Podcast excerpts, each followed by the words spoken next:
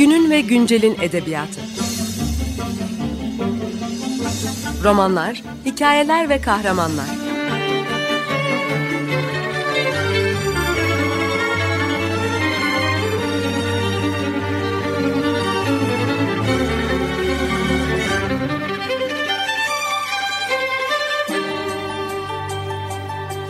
Hazırlayan ve sunan Seval Şahin.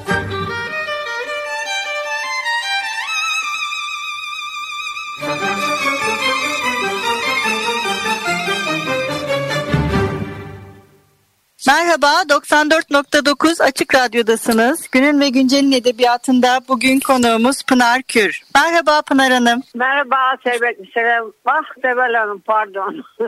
Yok estağfurullah. Hiç önemli değil. Pınar Hanım'la bu e, ikinci e, programımız. Geçen hafta kendisiyle edebiyatını e, ve edebiyatının genel hatlarını konuşmaya başlamıştık. Bu hafta ben biraz daha bu edebiyatın kendimin de çok ilgisini çeken bir alanından Polisiyeden bahsetmek istiyorum.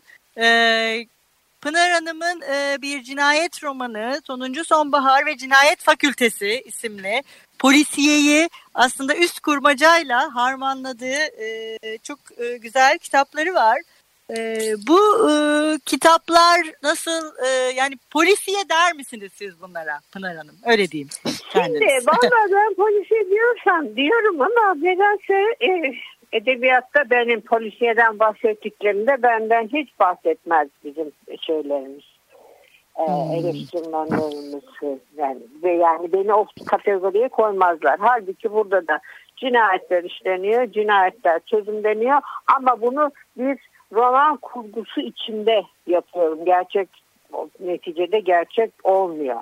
Ama bu demek değildir ki içinde polisi ögeleri yok. Tam tersine özellikle polisi ögeleri olan bir şey. Beni çok e, yani en gençliğimden beri polisiye benim çok sevdiğim şeylerden biridir. Yani Agatha evet. Christie hep söylerim ben roman yazmaya Tolstoy'dan Agatha Christie'den öğrendim diye. Evet. Ayrıca bir Agatha Christie çevirmenisiniz. Onu da unutmamak lazım. Değil evet, mi? onu da bir takım kitapla. Bir şeyini çevirdim. Roger Ackroyd'u çevirdim galiba. Efendim evet. şu var. Yani bir e, kurgunun aslında yani bunu yazarken hani polisiye sokmuyorlar diyorum ama polisiye ögeleriyle birlikte kurgu nasıl oluşur? Yani hikaye orada aslında. Yani çünkü bir, bir cinayet romanı ve devamı aslında roman sanatı üzerine de bir çalışma. Evet doğru çok haklısınız.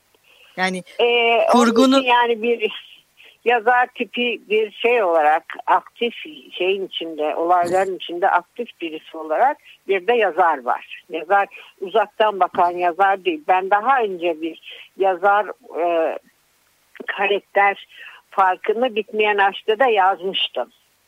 Evet Ama doğru. orada yazar dışarıdan bakan biriydi.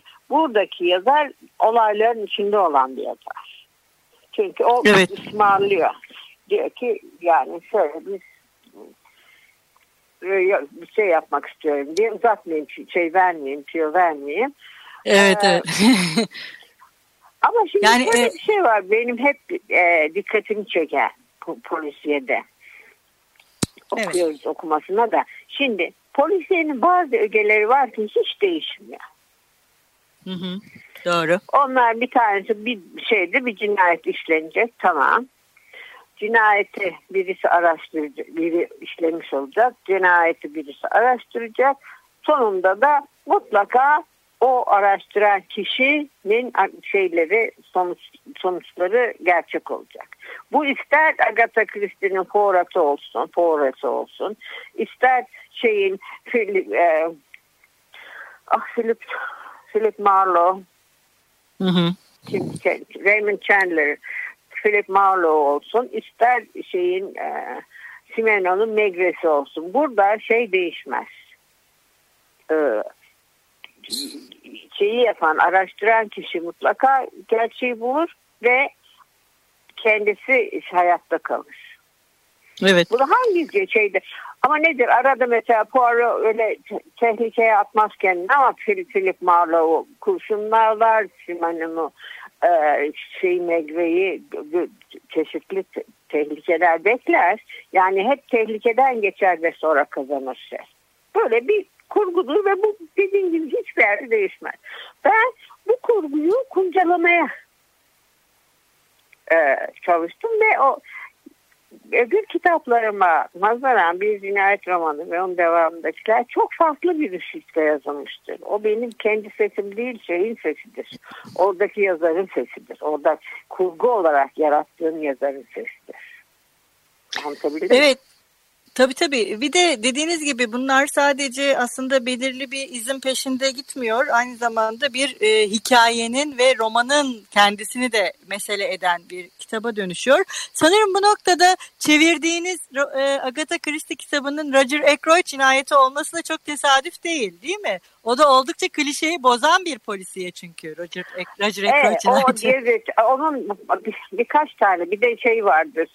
Bu Doğu Ekspresi'nde e, Evet o, o da öyle. O da çok şaşırtıcı. Orada de, dediğiniz gibi kurgu biraz daha tersine döner yani birinde evet. anlatan neyse söylemeyeyim okumayanlara. Orada evet. var tabii tabii yani ben söylüyorum şey roman yazmaya Agatha Christie'ni öğrendim diye bunu saklamıyorum zaten. Bu evet. ne olsun. Evet ben de mesela sizin e, okuduğum söyleşilerinizde bunu hiç unutmuyorum. Hatta galiba şeyde diyordunuz yazarlar iyi bir kurgu yazmak istiyorlarsa olay örgüsünü öğrenmek istiyorlarsa Agatha Christie okusunlar diye. Tam evet, iyi bir evet. egzersiz. evet, o şey de... değer yani. Ee, evet. Bayağı şey risk yapar ama ben artık o kadar çok polisi okudum. O kadar çok polisi seyrettim ki inanın daha ilk 10 sayfada cinayet işlenmeden bile şeyi buluyorum. Katili Katil. kafamda buluyorum. Çünkü o tekniği tamamıyla artık çok özümsemiş olduğum için teknikten dolayı buluyorum yani. Onun için artık polisiye keyfim bayağı azaldı. Doğru. Ya çok iyi bir polisiye yazarıyla karşılaşmanız gerekiyor o zaman demek. Sizi şaşırtacak. Evet, evet bakalım. Şimdi şöyle evet. bir şey var bir de onu söyleyeyim de bu devam hikayelerinden dolayı yine aynı kişilerle devam ediyor evet. üç bölümde, üç kitapta. Çünkü ben bu e, kahramanım olan matematikçi. Emin evet, çok Emin şey ettim, çok kanım kaynadı. Evet. Onunla devam etmek istedim. Yoksa ben bir, bir şeylik işleme yapmak niyetinde değilim. Yani cinayet romanı benim böyle bir şey denemem olacaktı. Kurgu denemesi vesaire de olacaktı. Sonra baktım ki ben bu adamı çok seviyorum ve onu yazarken kendi üslubuma yazdığımdan daha kolay yazıyorum. Başka bir şey yazıyorum. Cümlelerimi başka türlü daha bir mizahi kuruyorum vesaire. Yani öykülerimde ve romanlarımdaki e, nasıl diyeyim konu cinayet olduğu için tabii karamsar ama yani o edebiyat, edebi dil, benim kullandığım edebi dil ile bu polisiyetlerde kullandığım edebi dil farklı. Ve onu evet. yazmak hoşuma gidiyor. Hı hı. Yo, çok güzel. Okuması da çok keyifli e, gerçekten. E, bir de şey e, Pınar Hanım bu hazır e, siz kendiniz de bahsetmişken karamsarlıktan yine sizin e, edebiyatınızda siz bir söyleşinizde kendiniz de söylüyorsunuz mutsuzluğu yazmak. Yani mutsuzluğun kendisini yazmak üzerine e, odaklanmak. E, bu e, sizin edebiyatınızın ayırt edici özelliklerinden birisi. E, neden mutsuzluk üzerine odaklanmayı tercih ettiniz? E, şimdi efendim bu şeydir yani e, Aragon'un meşhur bir şi şiiri vardı. İlmi yapar da murarı diye. Yani bu aşk yoktur diye. Daha sonra Yozlaşan da şöyle şarkıya dönüştürmüştür. Mutluluğun hikayesi yok Seval Hanım. Mutluluğun hikayesi bir yere kadar gidiyor. Yani de, de, evet. netice itibariyle e, ya bütün bütün kitaplara bakın. Mutluluk mutlu başlı mutlu bilen bir kitap yoktur. Bir roman yoktur dünyada. Hiçbir edebiyatta evet. yoktur. Ya mutsuzlukla başlar ve mutluluğa erişir. O zaman da biter hikaye. Uyumsuzlukla başlar, işte şeylerle, çelişkilerle başlar sonunda bir uyuma oluşur. Orada da onlar erdik. E, e, onlar Muradına. Muradına biz oturalım kerevetme deriz. Yani çünkü ondan sonra anlatacak bir şey kalmıyor. Ne yaptılar? Yediler, içtiler, yaptılar, kalktılar. Şöyle oldu, böyle oldu. Yani onu okuyup da ne yapacağım ben? Evet. Veya herhangi bir kişi. İnsan sinirlenir. Evet. Çok güzel kadın, çok güzel erkek birbirlerini çok seviyorlar. Çok mutlu bir hayat sürüyorlar. İşte bugün yardıma gidiyorlar, yarın şuraya gidiyorlar. Yani, peki bunun oku oku sonu ne? Allah Allah sinir bir atarsın yani elinden. Ben bunlarla mı uğraşacağım dersin. Halbuki öbür tarafta bir çelişki var, bir çatışma var. Mutlulukta evet. çatışma yok. Çatışma yani mutlu başlayınca mutlaka bir mutsuzluğa doğru gider. Mutsuz başlayınca da mutluluğa doğru gider. Mutluluğa geldiği anda biter. Bana başından sonuna mutluluk anlatan veya mutluluk geldikten sonra mutluluğun devamını anlatan bir roman gösterin bakalım. Ana Karenina'dan işte bilmem Dostoyevski yani şey yani hangi büyük yazara baksanız böyledir bu. Doğru. Ya Barbara evet. Cartland bile, pembe edebiyat bile. Başta çatışmalı başlar, sonunda mutlu biter. Doğru. Doğru. Değil mi? Ee, yani Jane Austen evet, doğru. öyledir. Yani en beğenmediğimiz şey pembe edebiyatta bile bir çatışma olmadan hikaye olmaz. Doğru. Yani şey e, çatışma e, şeyin e, edebiyatın temel noktalarından biri. Temel noktası, ee, tabii temeli, temeli. Evet, evet temeli. Ee, yine bir ara verelim bugünkü programımızda da Pınar Hanım. Ee, bugün ne çalalım, ne istersiniz? Bugün de yine ben eski dilimsin biraz tabii ki. Ben e, e, Beatles'ın e, Imagine şarkısını duymak isterim. John Lennon'ın meşhur şarkısı. Peki. Yani ve bugün de tam şeydeyiz. Imagine'ı yani hayal etme gücümüzü büyük ölçüde günlük koşullarda kaybetmiş durumdayız bu koronavirüs dolayısıyla. O da biraz belki biraz hayal etsek ne güzel olur diye bizi şey etsin. Evet. Tamam. Merhaba tekrar 94.9 Açık Radyo'dasınız. Günün ve Güncel'in edebiyatında bugün Pınar Kür'le birlikteyiz ve bu Pınar Hanım'la ikinci programımız. Programımızın ilk bölümünde e, Pınar Hanım'ın bir cinayet üçlemesi e, diyebileceğimiz e, cinayeti söz konusu eden kitaplarından bahsetmiştik. E, ben bugün biraz da e, hayalet hikayelerinden bahsetmek istiyorum e, Pınar Hanım. Ee, çünkü hayalet hikayeleri de sizin edebiyatınızda ayırt edici bir kitap gibi e, geliyor bana. E, bu öyküler e, gerçekle e, hayalin iç içe geçtiği hem hayalet hem de hayal etmemizi sağlayan hikayeler gibiler mi? Evet sizce? doğru çok doğru söylüyorsunuz Seval Hanım öyle. Yani hayalet hikayeleri ben uzun bir uzun bir aralıktan sonra yazdım o romanı. Hı hı. Ve roman diyorum hikayeleri. Hı. Biraz kendimi de hayalet olarak tasarlamıştım o gün çalışamadığım dönemde çeşitli sebeplerden dolayı. Onun için e, Ayvalık'ta yaşadığım dönemde yazdığım öykülerdir bunlar.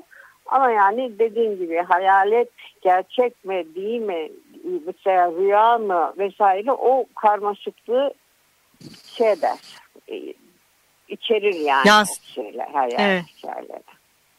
Evet o yüzden de şey gibi gerçekten bütün metinleri okurken e, bu e, hani ben biraz tevriye gibi de düşünmüştüm gerçekten hayaleti.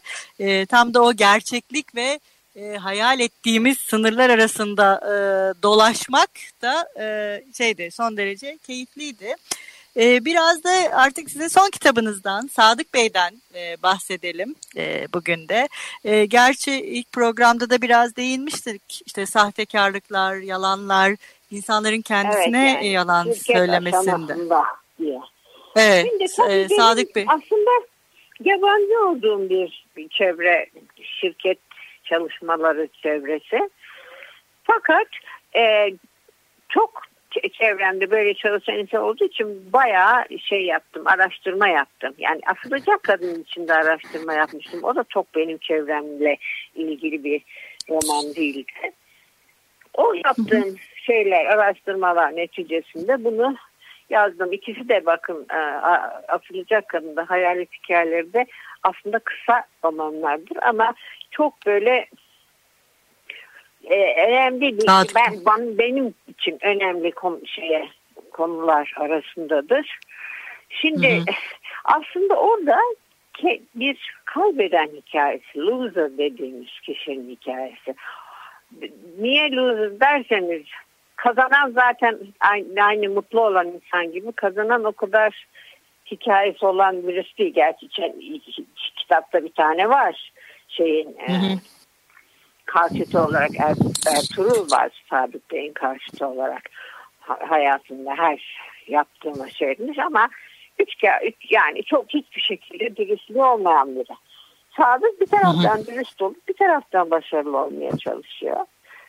Ve kaybediyor. Hı hı. Ve aslında çizdiği kendini hayal ettiği dünyanın tamamıyla dışına çıkmış.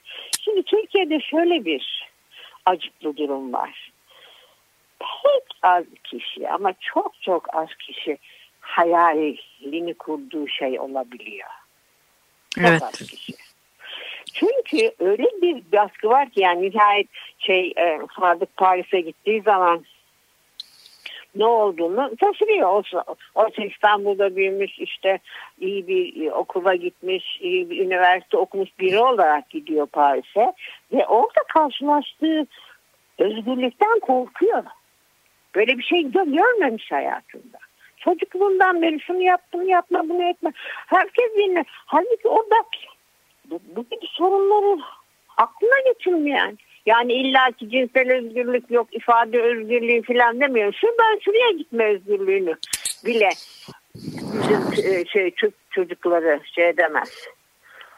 Tadamaz. Şuradan çıkmayacaksın, buna gitmeyeceksin, koşmayacaksın. Daha şu kadar çocuk ayağı koşacak tabii. Ne koşmadır filan. Öyle bir yetişiyoruz ki gün doğduğumuzdan beri özgürlük, gerçek özgürlük nedir diye bir şey bilmiyoruz. Ve bundan karşı karşıya kaldığımda Semiramis yani daha önce Paris'e giden kişi şey de biliyor ayak uydurabiliyor ama bizim erkek olmaya erkek olma zorunluluğunda olan şair ruhlu kişimiz bunu beceremiyor. Ve evet. girdiği şeyde de başarılı oluyor olmasına bir kendi ölçüsünde ama bir sürü şey ona ne yalanlar söylenmiş. Hiçbirinin farkında değil. Evet. Aslında o da bir çocuk gibi. içindeki bir dünyaya girmiş. Anlatabiliyor muyum? Onu evet. şey etmek istedim. Anlatmaya evet. çalıştım. Zaten e, ismi de o yüzden Sadık Bey. Yani ona bu ismin verilmiş olması da hani romandaki e, neredeyse karakterin kendisi bir metafor gibi e, her yerde dolaşıyor. Yani Sadık Bey'in evet. ismi. Bilmiyorum. Bunu da düşünmüş müydünüz e, kitap e, yazarken? E, evet yani Sadık o neye Sadık? Değil mi? Kendinden başka her şey Sadık. evet doğru ve dediğiniz gibi e, tam bir modern zaman e, kay, e, kaybedilmiş, kaybolmuş evet. ve e, yarım kalmışlığın e, bir hikayesi ve e, aslında yarım kalmış bir erkekliğin hikayesi. Sadık Bey'in aynen, hikayesi. Aynen. Ve zaten e, bu anlamda da dürtükleyen e, bir daha genç bir erkek var. Onu daha fazla evet. şey etmeyelim. Ondan evet. onun ortaya çıkmasıyla zaten kendi kendini sorgulamaya başlıyor. Evet. Ee, Pınar Hanım çok teşekkür ederiz. İki haftadır e, bizimle birliktesiniz. Ya yine şimdi ee, bundan bir parça okuyacağım size de. Sadık Bey'den yani öbür günü daha çok asılacak kadın üstüneydi. Bu da Evet. Sadık yani Bey'den. Cinayet, isterseniz cinayet olanında da olur ama Sadık Bey diye düşündüm ben. Evet bence de Sadık Bey'le son kitabınızla e, bitirelim bugün. Çok. Size çok teşekkür ediyoruz konuğumuz olduğunuz için. Sağ olun. Ee, ben de çok mutlu oldum sizinle e, konuştuğuma Sevel Hanım. Tamam. Ee, o zaman e, sizi e, Pınar Hanım'ın Sadık Bey'den okuyacağı bir bölümle baş başa bırakıyoruz. Hoşçakalın. Görüşmek üzere. Görüşmek üzere. Sadık Bey adlı romandan Günün Sonu başlıklı parçadan bir bölüm okuyacağım. Bilgisayar karşısında hala rahat değildi. Ne kadar olmuştu bir onun baştan sona bilgisayarla donatılmasına karar verileli? 10 yıl mı? Daha mı çok? Daha çok tabii. 90'lı yılların başlarındaydı herhalde. Neredeyse 20 yıl. Yılların böylesine çabuk akıp gitmesine akıl erdiremiyor. Daha doğrusu yetişemiyordu. İlk zamanlar ders almak zorunda kalmıştı. Kıdemli elemanların çoğu gibi. Sonra sonra bilgisayar bilgisi olmayanları işe almış almaz olmuşlardı zaten. Kendisi de zamanla alışmıştı tabii ama işte hiç rahat değildi. Dosyaları kağıt halinde önünde görmeden gerçekliklerine inanamıyordu. Her şeyin her an kolayca silinebilir, yok edilebilir olması ürkütüyordu onu. Telefon çaldı. Kızınız arıyor efendim dedi Zuhal Hanım. Sadık Bey'in yüzü ekşir gibi oldu. Nurcan sık sık aramazdı. Paraya ihtiyacı olmadı mı hiç aramazdı. Bağlayın dedi isteksizce. Bekledi. Birkaç saniye sonra sessizlikten sonra alo derken eli masasının üstünde sigara paketini aradı. Çekingen bir ses baba sen misin diye sordu. Benim benim tabii kim olacak başka? Kız durakladı. Yeniden konuştuğumda sesi daha da çekingen. Hatta tedirgindi. Nasılsın baba? Besbelli para isteyecekti gene. Sadık Bey için çekti. İyiyim Nurcan. Sizler nasılsınız? İyiyiz. İyiyiz de Caner biliyorsun. Nesi var Caner'in? Gene hasta mı yoksa? Bu kez Nuran Nurcan derin derin için çekti. Biliyorsun bebekliğinden beri sinüzit problemi var. Doğru dürüst nefes alamıyor çocuk. Sadık Bey bunu nereden bilecekti? Torununu kaç kez görmüştü bebekliğinden bu yana. Sadece kızım para istemek için oğlunu bahane ettiğini biliyordu. Günün ve güncelin edebiyatı. Romanlar, hikayeler ve kahramanlar.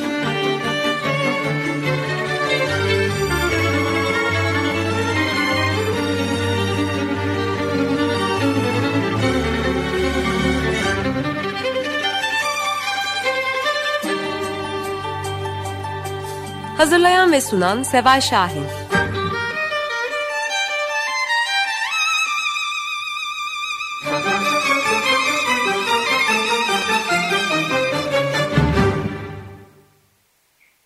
Açık Radyo program destekçisi olun. Bir veya daha fazla programa destek olmak için 212 alan koduyla 343 41 41